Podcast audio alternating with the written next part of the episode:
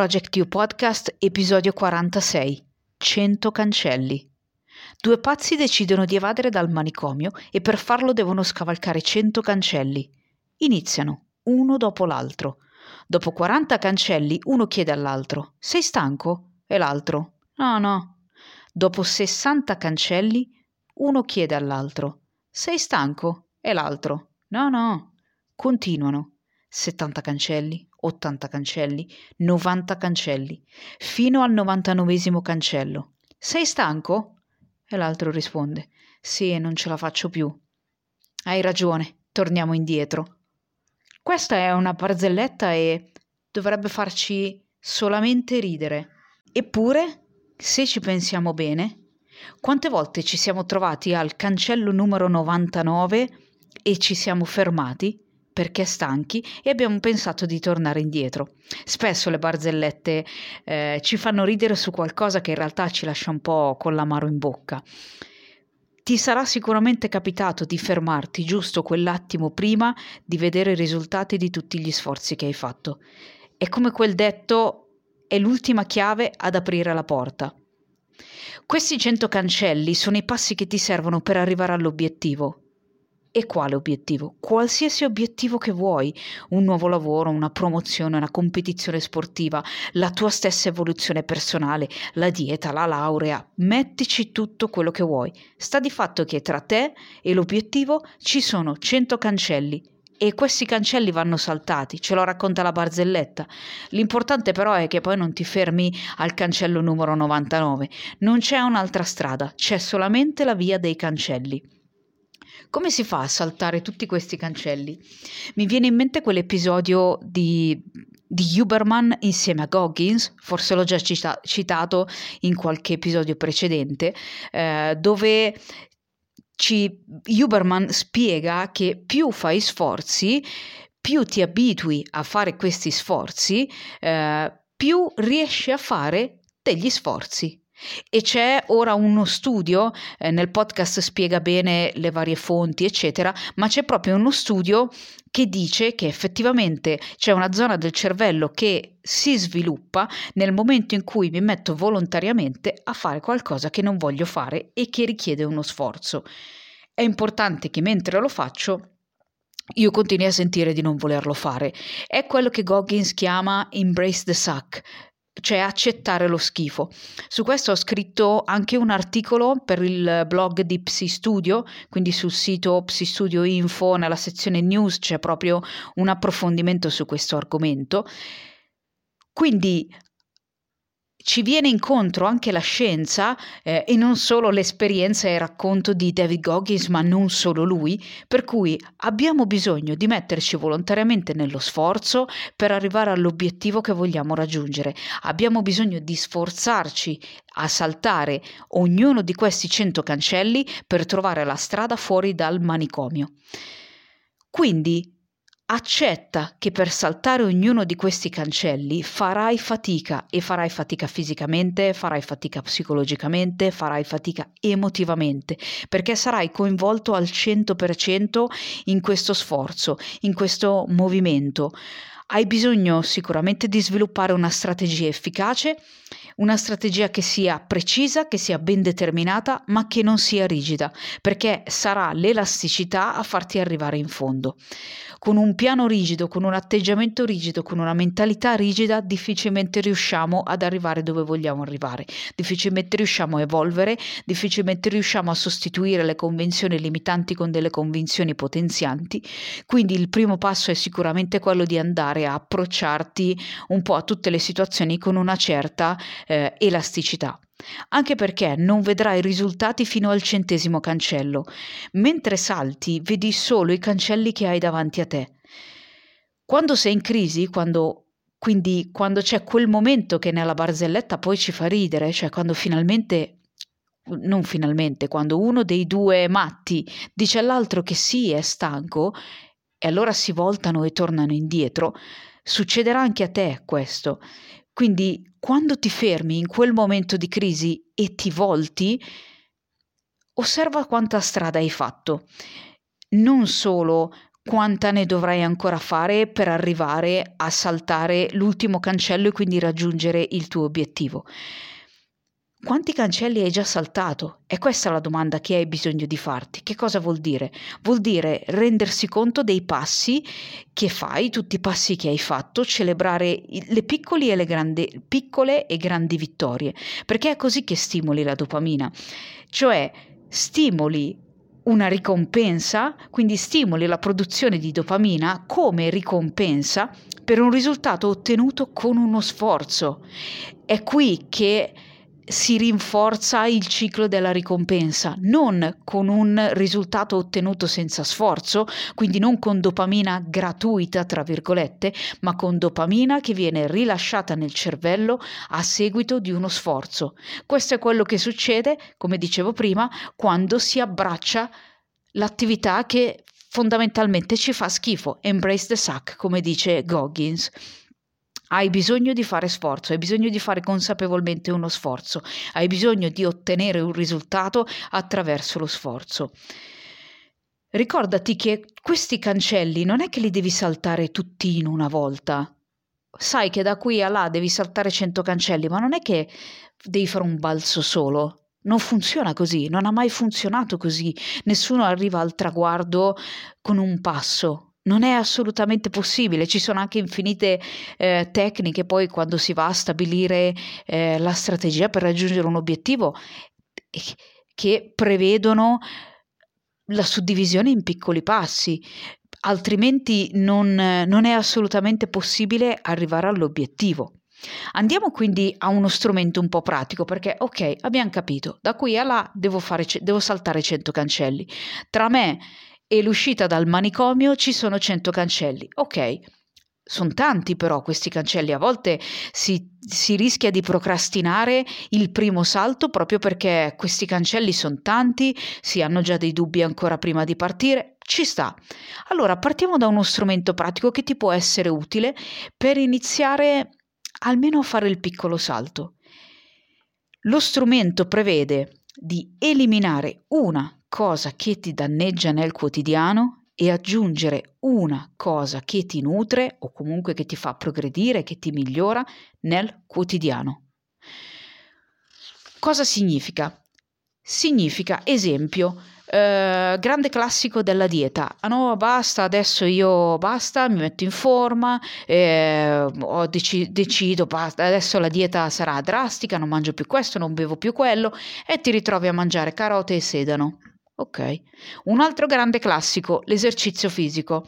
Adesso siamo a fine febbraio, è il momento, è il momento di mettersi in forma eh, perché tra poco arriva la primavera, poi arriva l'estate, adesso mi alleno, mi alleno tutti i giorni, eh, unisco l'allenamento alla dieta, mi massacro eh, di allenamento, magari mi alleno due volte al giorno, proprio faccio di tutto e di più perché sono convinta che questa sia la strada migliore anche a livello di crescita personale, ad esempio. Ah no, basta, adesso ho visto tutti questi video, ho letto tutti questi libri, tutto quello che ho sentito, tutto quello che ho letto, lo voglio mettere in pratica tutto in una volta sola. Basta, le pers- allontano le persone tossiche, nel dubbio allontano tutti perché magari non ho neanche capito quali sono le persone tossiche. Eh, non voglio più fare questo, non voglio più fare quando dico sì e sì, quando dico no e no e cominci a dire sì e no a caso, eh, o tantissimi no perché vuoi prendere in mano la tua vita o ti vuoi dare alla meditazione come se fossi Buddha e poi ti rendi conto che non sai né come né, né cosa né quando e appena chiudi gli occhi la mente scimmia va a destra a sinistra, salta da un ramo all'altro, all'altro della tua attenzione. Quindi ti, ti, ritrovi a non sapere come meditare, appena chiudi gli occhi sei invaso da tutta un, una serie di pensieri che non hai la minima idea di come gestire. Tra l'altro, oltre a questi pensieri hai pure lo stimolo della fame perché è da un po' che non fai altro che mangiare carote e sedano perché basta, i carboidrati basta. Prima cosa che viene tolta il demone del carboidrato. E in tutto questo sei pure stanco, quindi chiudi gli occhi, magari hai fatto un allenamento massacrante e chiudi gli occhi rischi anche di addormentarti. Non è questo, non è assolutamente questo. Lo strumento pratico dice elimina una cosa che ti danneggia, aggiungi una cosa che ti nutre e che ti dà beneficio. Quello che ho appena descritto non è assolutamente questo strumento. Passo numero uno, fatti una tabella. Ti fai una tabella per una o due settimane, vedi tu quanto si ripetono magari le tue routine nella settimana o se ci sono attività che magari fai ogni 15 giorni, questo lo valuti. La prima fase è la fase della consapevolezza, come in qualsiasi programma di miglioramento, ma che possa essere anche una dieta, che possa essere l'esercizio fisico, che possa essere la crescita personale, il coaching, il counseling. Abbiamo bisogno di capire dove siamo. Finché non capiamo dove siamo, difficilmente sappiamo in quale direzione andare e quale destinazione vogliamo raggiungere. Quindi passo numero uno di questo strumento pratico è farsi una tabella consegnati tutti i giorni della settimana e per ogni giorno mi vado a segnare le attività che mi nutrono e le attività che mi danneggiano. Cosa significa? Significa che eh, magari mi rendo conto che il, eh, tutti i lunedì faccio l'aperitivo, per dire, ok, ma questa attività alla fine mi nutre o mi danneggia? La osservo, quindi bisogna sviluppare anche una certa capacità di osservazione di dati oggettivi. Non che mi racconto che mi nutre perché mi diverto e magari bevo anche due o tre bicchieri, quindi vado un po' su di giri e mi dimentico delle difficoltà. No, è proprio mi nutre o mi danneggia? Oggettivamente mi danneggia se voglio seguire un regime alimentare che sia equilibrato. Mi danneggia se la mattina dopo magari ho bisogno di svegliarmi molto presto o se la sera stessa eh, ho bisogno di lavorare su qualcosa o non lo so, ho un'altra attività da fare. Mi danneggia se sono circondata da persone che anziché nutrirmi, stimolarmi, invogliarmi a fare qualcosa di più, magari si lamentano, magari rinforzano eh, le idee, eh, come dire, le mie convinzioni condizioni limitanti eh, o magari addirittura mi danneggiano nel senso che porti un tuo progetto, racconti qualcosa, ah sai mi piacerebbe fare questo e gli altri attorno a te ti dicono ma dove credi di andare, cosa pensi di fare. Quindi faccio un'osservazione attenta di che cosa faccio, di quali sono le mie attività se mi nutrono o mi danneggiano. Magari già faccio un po' di attività fisica, cammino, che ne so, 20 minuti, ok, questa attività mi dà un beneficio. Quindi il primo passo richiede di andare a valutare tutto quello che faccio, se mi fa bene o se mi fa male. Il passo successivo è iniziare a fare qualcosa per cambiare queste attività. In relazione sicuramente, eh, allora puoi fare du- un, due, due, insiemi, mettiamola così, magari un insieme un po' più macro, quindi quelle grandi attività che proprio magari semplicemente mi stufano o mi rendono triste, cioè sono sempre circondata da persone che non fanno altro che lamentarsi, eh, questo è un po' indipendente eh, dall'obiettivo in sé che ho deciso, perché comunque la lamentela ehm, non mi, fa, non mi fa bene in senso generale, anche perché magari tendo a lamentarmi. Anch'io posso anche osservare questo quando vado a osservare l'attività. Ok, gli altri si lamentano, ma guardiamoci anche noi, perché poi possiamo solamente andare a lavorare su quello che è nel nostro controllo e nel nostro controllo ci siamo noi. Quindi, ehm, dicevo, la, la seconda fase prevede quella di andare a sostituire un'attività che non mi fa bene e mettere un'attività che invece comincia a darmi giovamento. Quindi comincio magari a togliere l'esempio che ho fatto, l'aperitivo del lunedì sera. Ok, cominciamo con questo. Noi non abbiamo bisogno di stravolgere tutto, non abbiamo bisogno di finire a mangiare sedane e carote, non abbiamo bisogno di finire a massacrarci di allenamenti, perché tanto questa roba la si fa una settimana e poi non si fa più niente. Uguale con la meditazione. Quindi magari posso cominciare a togliere questa abitudine, perché magari non è solo il lunedì, non me ne rendo conto, ma eh, tutte le sere eh, mi bevo un bicchiere. Ok, comincio a togliermi questo tipo di attività e la sostituisco, ma non solo la sostituisco, semplicemente vado a inserire qualcosa che mi fa stare meglio. Voglio davvero meditare? Non per il gusto di meditare in sé, ma perché alla lunga potrebbe aiutarmi a gestire i pensieri, potrebbe aiutarmi nei momenti di rapimento emotivo, può aiutarmi a avere una visione un pochino più chiara del, delle varie situazioni. Quindi Anziché sedermi sotto un fico come Buddha e sperare di raggiungere il nirvana, semplicemente parto focalizzandomi sul respiro magari per 4 minuti. 4 minuti in tutta la giornata. Comincio quindi a fare questa sostituzione.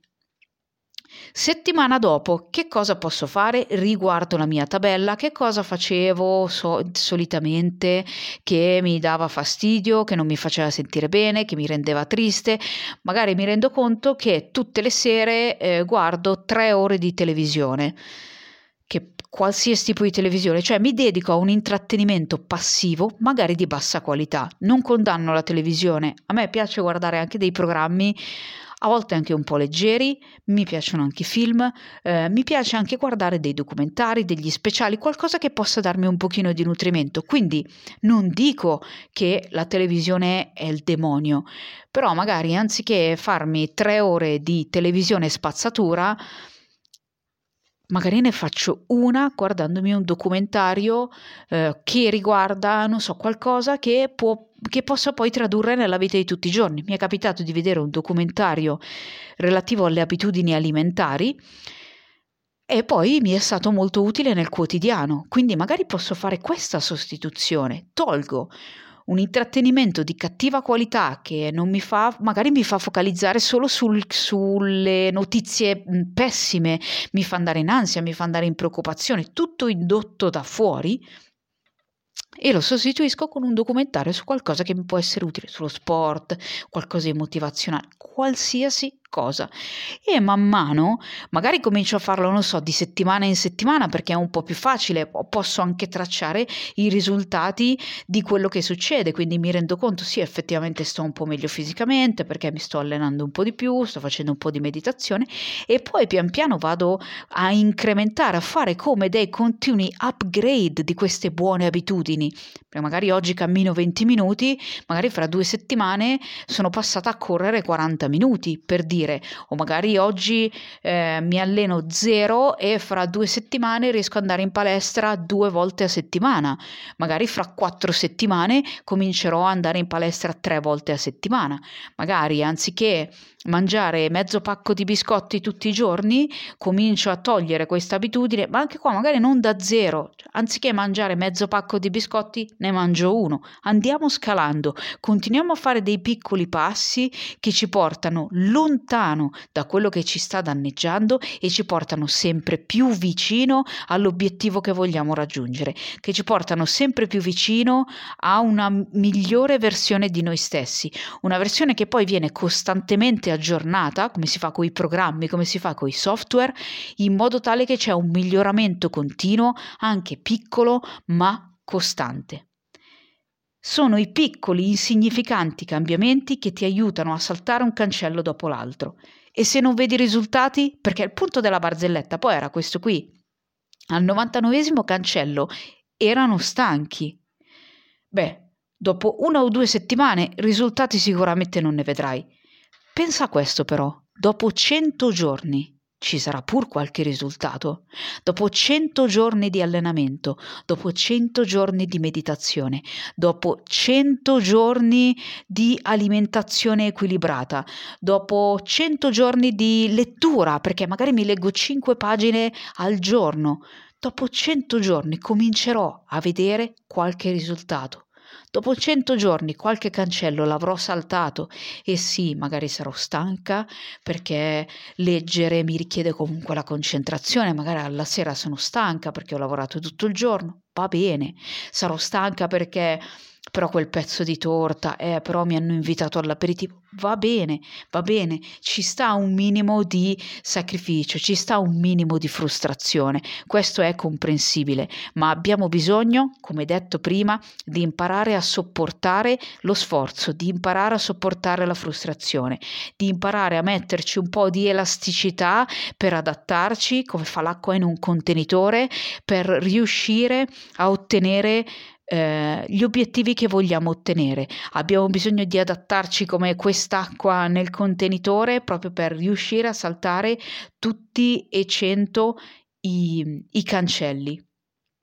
Sei sempre più vicino, continuando a saltare questi cancelli, sei sempre più vicino a lasciare quel manicomio, il manicomio fatto di cattive abitudini, queste cattive abitudini che ti hanno portato a sentirti stanco, sopraffatto, confuso, debole, pigro, demotivato, fuori forma, mettici tutto quello che vuoi. Ci siamo passati tutti, tutti l'abbiamo fatto. Chiunque parli di miglioramento personale, crescita personale, chiunque si occupi della relazione d'aiuto, non solo ha una formazione e quindi sa cosa fa, come lo fa, eh, c'è una base base teorica e quant'altro, ma soprattutto c'è già passato. Questi 100 cancelli li ha saltati e magari li sta saltando ancora altrimenti non sarebbe minimamente in grado di comprendere come fare per uscire dal manicomio, né sarebbe in grado di applicare tecniche, strategie o quant'altro in favore della persona come facilitatore del cambiamento. Questi cancelli, se vogliamo essere la migliore versione di noi stessi, li dobbiamo saltare tutti. È così, un cancello alla volta. Ripeto, non abbiamo bisogno di saltare cento cancelli con un unico balzo, a, me che, a meno che non sei come si chiamava? Mr. Fantastic, quello dei, del, dei, Fantastici 4, quello che si allunga. Ma non è così, i cancelli vanno saltati uno dopo l'altro. E quando senti di voler tornare indietro, quando senti di voler tornare sui tuoi passi, proprio mentre ti volti per ricominciare a, a camminare sulla strada che hai già fatto, alza lo sguardo, nota quanti cancelli hai già saltato. Poi fai un bel respiro, apri il petto, alzi la testa, richiami la forza, richiami il coraggio e riprendi a saltare. È così. A volte hai bisogno di crederci un po', a volte hai bisogno di fare come se avessi già saltato tutti quei cancelli, come se quel cancello che stai saltando fosse l'ultimo cancello come se quel cancello fosse l'unica cosa su cui concentrarti in quel momento lì. Non i cancelli prima, non i cancelli dopo, quel momento lì. Hai bisogno di usare un pochino il corpo, aprire le spalle, aprire il petto, alzare la testa per richiamare lo stato mentale di cui hai bisogno. Corpo e mente sono sempre connessi, continuano a comunicare uno con l'altro e quando a volte la mente vuole, vuole dirti che è il momento di abbandonare, è il momento di girarti e di tornare indietro verso il manicomio anziché saltare ancora un cancello, allora usa il corpo. È come se tu volessi un po' fregare, tra virgolette, ingannare la mente. Ingannala con il corpo, assumi una postura che ti permetta di fare ancora quell'ultimo salto, come se fosse l'ultimo cancello, come se fosse il centesimo cancello. È tutta una questione di strategie, di tecniche, di, di forza di volontà.